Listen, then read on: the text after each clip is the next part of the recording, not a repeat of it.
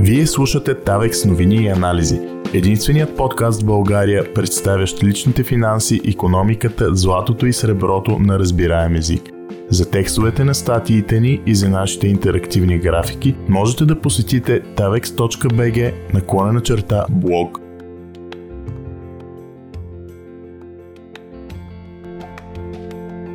Здравейте, аз съм Даниел Василев и в този епизод на подкаста ще представя интервю, което дадох по нова телевизия, заедно с финансовия анализатор Преслав Райков, относно економическите аспекти на тежките земетресения, които удариха Турция и Сирия през миналата седмица. Към момента на запис броят на жертвите надхвърли 36 000 души и е почти двойно по-висок, отколкото беше според последните данни към момента на интервюто – Изчислява се, че общо засегнати са около 14 милиона души, което е около 18% от населението на южната ни съседка. Косвено природното бедствие ще окаже въздействие върху всички, защото последиците от него ще им се отразят по един или друг начин, независимо дали под формата на допълнително увеличаване на цените, потенциални забавения на доставките на стоки и услуги, увеличаване на правителствените разходи, което означава повече плащания от денакоплатците, независимо дали под формата на преки данъци или на данък инфлация, или по някакъв друг начин. Излишно е да казвам, че колкото по-дълго продължават спасителните операции и не започне възстановяването, както економическото, така и на засегнатите региони, толкова по-сериозен удар ще се усети от реалната економика. Една от темите, които не разгледахме в интервюто, е сривът на Истанбулската фондова борса – в началото на миналата седмица водещият индекс BIST 100 се срина с 10% за 2 дни, преди търговията да бъде спряна за 5 дни на 8 февруари. Към момента тя все още не е отворила, но очаквам понижението на борсата да продължи, когато това се случи. Само от началото на годината индексът изгуби почти 21% от стоиността си, след като през последните 3 години е на зелено, въпреки проблемите на местната економика, високата инфлация и локдауните. Не забравяйте да се абонирате за подкаста в удобната за вас платформа, за да не пропускате новите ни коментари. Както винаги, линк към оригиналното интервю и страницата на нова телевизия ще откриете в описанието на епизода. Обикновено приключвам тези въведения с пожелание за приятно слушане – в случая темата и развитието й не са прекомерно приятни. С това ви оставям на анализа ни от ефира в телевизията.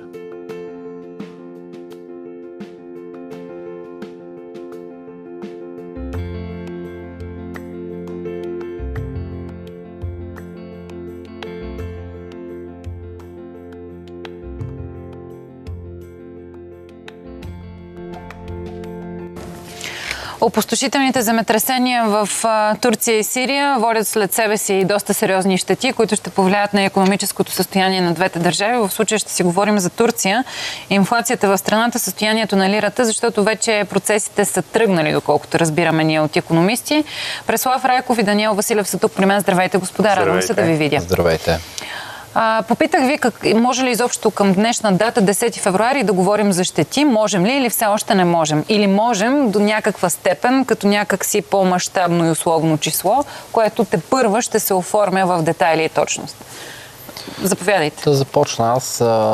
Първо изключително човешка трагедия и за Турция, и за Сирия. Безспорно. Съболезнования на всички засегнати. За щети, според мен, не може все още да говорим финално като оценки, макар че много от анализаторските агенции излизат с така разчети около 1 до 4 милиарда като, като щети. Само за сравнение може да дадем земетресенията през 99-та година, които бяха тогава рекордни за страната и също над 17 000 души загубиха живота си.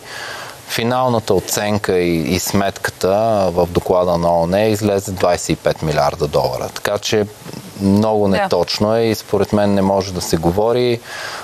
Много инфраструктура е засегната. Чисто економически страната ще претърпи доста а, голям удар, защото пак връщайки се назад в 99-та, при растеж от 3% годишно тогава, 98 година, растежа за 99 година беше минус 3,3 с оглед на всички тези щети и удара върху економиката. Господин Василев? Ами, По-рано тази сутрин видях, че рейтинговата агенция Fitch са прогнозирали, че правителствените разходи може да стигнат 4-5 милиарда. Има и други оценки за а, 5 милиарда, 5 и нещо. Трябва да се има преди, че тук говорим само за разходите, които държавата би могла да има. И аз съм напълно съгласен, че те те първа може да продължат да растат отделно. От това имаме разходи, които няма да бъдат покрити от държавата.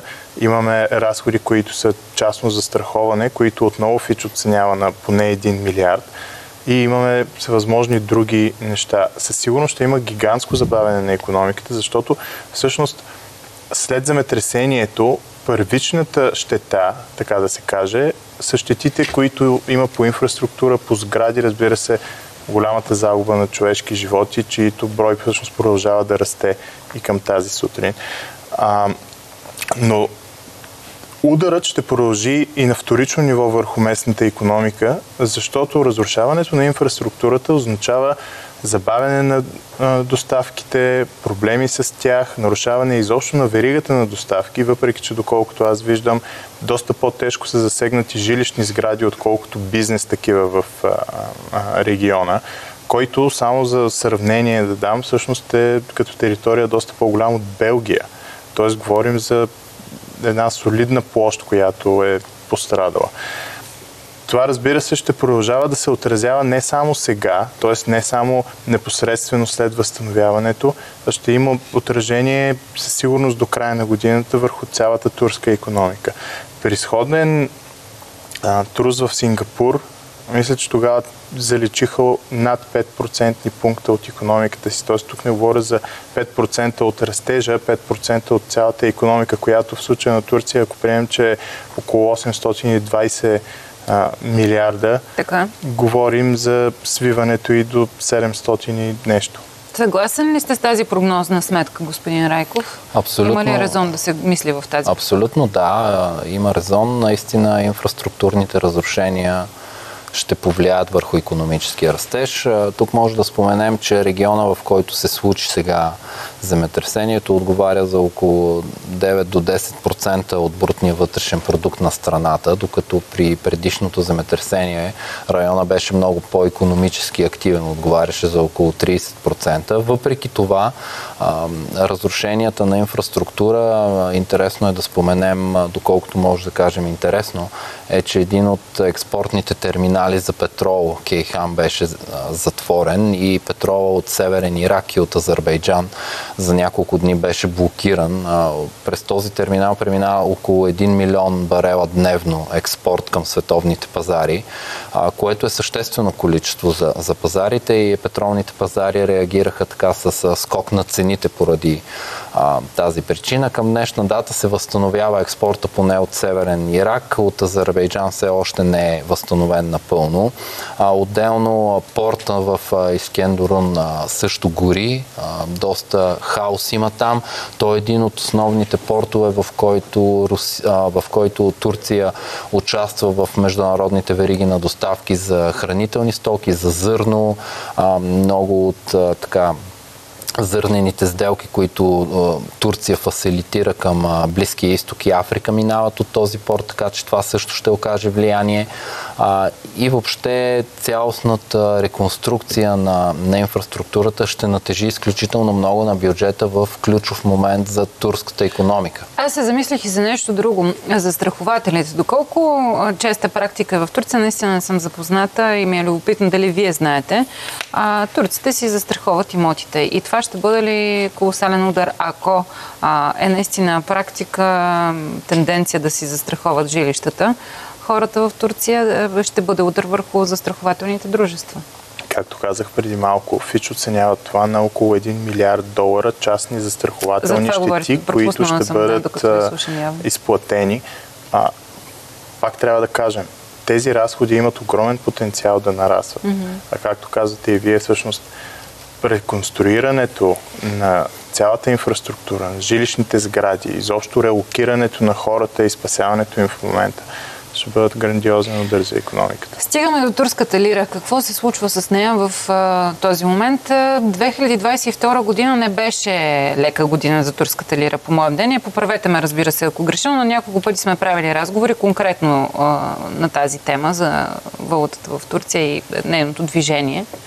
Сега какво става? Ами, лирата продължава да, да потъва негативното си развитие от последните три години. И да кажем какво от това?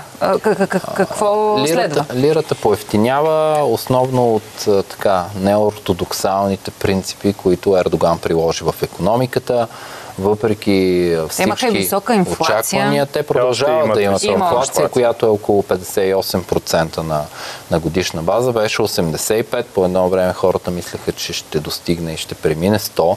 А, наистина познавайки и имайки взаимовръзка с Тур... Турция, а, наистина хората да. го усещат. А, намалят потреблението, много от тях не си позволяват неща, които преди са си позволявали и въобще осезаемо е за най-обикновените граждани.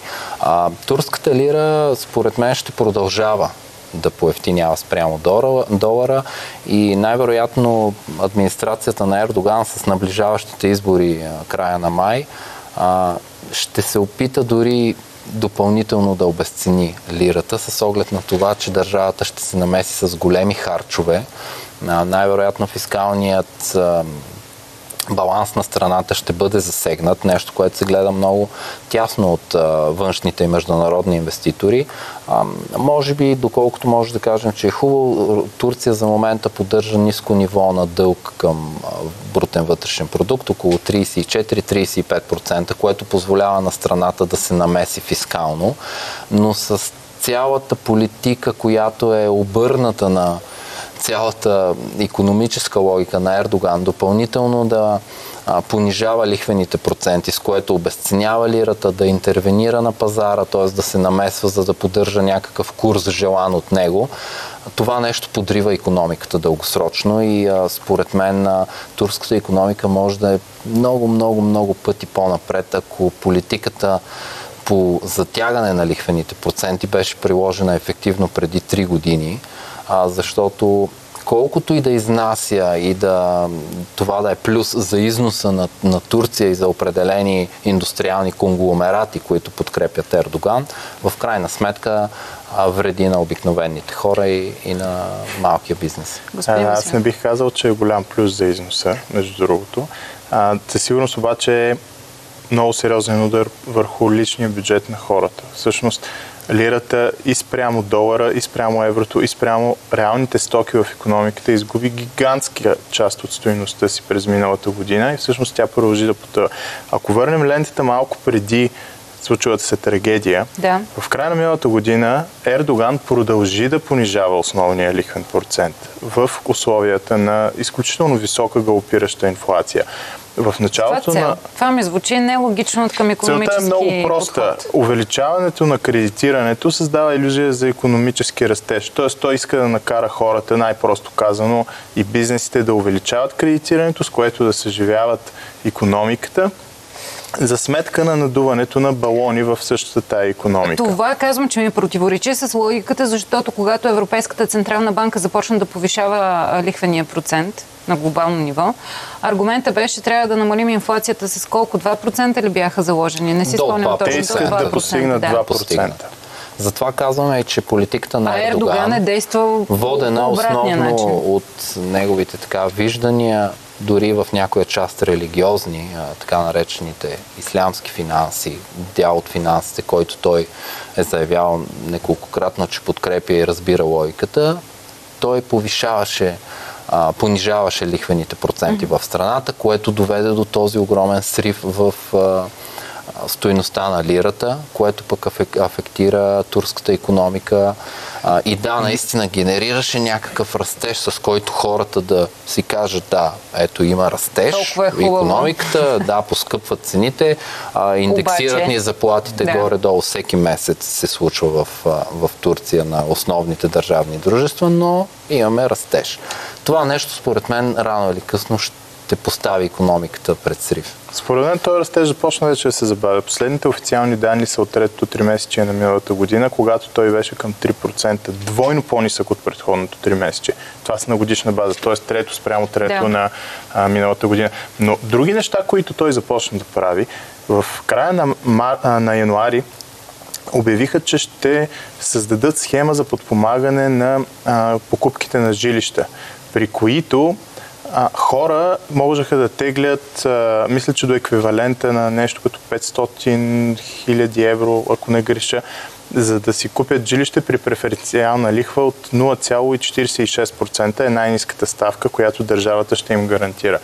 Това е много пъти по-ниска ставка, отколкото е в ако някой иде в частна банка в Турция и си вземе жилищен кредит. Тоест тук отново виждаме много силен подтик да се надуват балони, в случая конкретно имотен балон. Освен останалите балони, които несъмнено са надути от това изкуствено понижаване и постоянно потискане а, на лихвата, което се случва всъщност от последните над две години. И на финала на нашия разговор, каква е вашата прогноза? На къде е, ще тръгне Турция след е, като добавим и тези наистина колосални щети от е, опустошителните земетресения? Според мен администрацията на Ердоган умело ще използва. И само една скоба, прощавайте, че ви прекъсвам. Дали това, което ще се случи като економически процеси в Турция, ще засегне други държави? Според мен, Внос, износ, знам ли аз? С а, наближаващите избори май месец и огромното желание на Ердоган да спечели отново, ще се използва ситуацията умело. Най-вероятно Ердоган ще се намеси а, много солидно в помощ, осигуряване на нови жилища, защото той обича така с жилищни програми, както и колегата каза, да, да хваща хората с мега проекти, да. моста над а, Дърданелите, който направи. А, мисля, че ще продължи а, този натиск и ще продължи с неортодоксалната, т.е. обратна на западната логика, да намаля лихвените проценти все още, да интервенира. Ще продължи да ги намаля. Ще продължи да ги намаля с оглед на това, че държавата трябва да направи доста харчове а, в следващите 3 до 5 години, за да реконструира това нещо. А, и според мен основният фокус ще бъде спечелването на хората и на изборите май месец. След това а, лично моя прогноза е, че Турция ще продължи да се движи по този за мен изключително негативен път, защото турската економика потенциала е много по-голям от това, което виждаме към момента. Съгласен съм. Според мен ще има потискане на лихвата, ще има масивно печатане на лихва, на лира, което означава инфлация, т.е. местната валута ще продължи да се обесценява. Аз неотдавна бях писал, че целта инфлацията им да падне до само в кавички 20% няма как да бъде постигната. Тя щеше да бъде много по-висока, дори да не се случи това земетресение. Аз очаквам сега в момента, тя дори може и да надмине трицифрен темп на растеж, в зависимост от това наистина какви програми те първа ще бъдат обявени. Защото все още не са, няма някаква яснота точно какво ще прави правителство и какво друго, защото се обсъждат и други понеже, а, стимули. Да, понеже казахте до трицифрено число да достигне инфлацията, в, а, от кое число на, нагоре говорим за хиперинфлация? При двуцифрен темп на растеж е галопираща най-просто така? казано, при трицифрен обикновено е Хипер. е хиперинфлация. Тоест прогнозата е, че Турция може да достигне до хиперинфлация. Абсолютно е възможно, в зависимост от това а, какво се случи с економиката им, колко се забави тя и колко лири всъщност напечатат те. А трябва да имаме предвид, че те ще получат помощи отвън. Световната банка обеща около 1,8 милиарда долара. Благодаря ви, господа. А, любопитни прогнози направихте. Ще проследим събитията и процесите и ще ви поканим отново, за да Добре. анализираме вече случилото се и да видим дали прогнозите ви ще се оправдаят или пък ще се опровергаят. Не знам. Логично ми звучеше всичко, което казахте. А, в никакъв случай то обаче не звучи положително за развитието на економическите процеси, изобщо за живота на хората в Турция. Дано не сте прави в общи линии.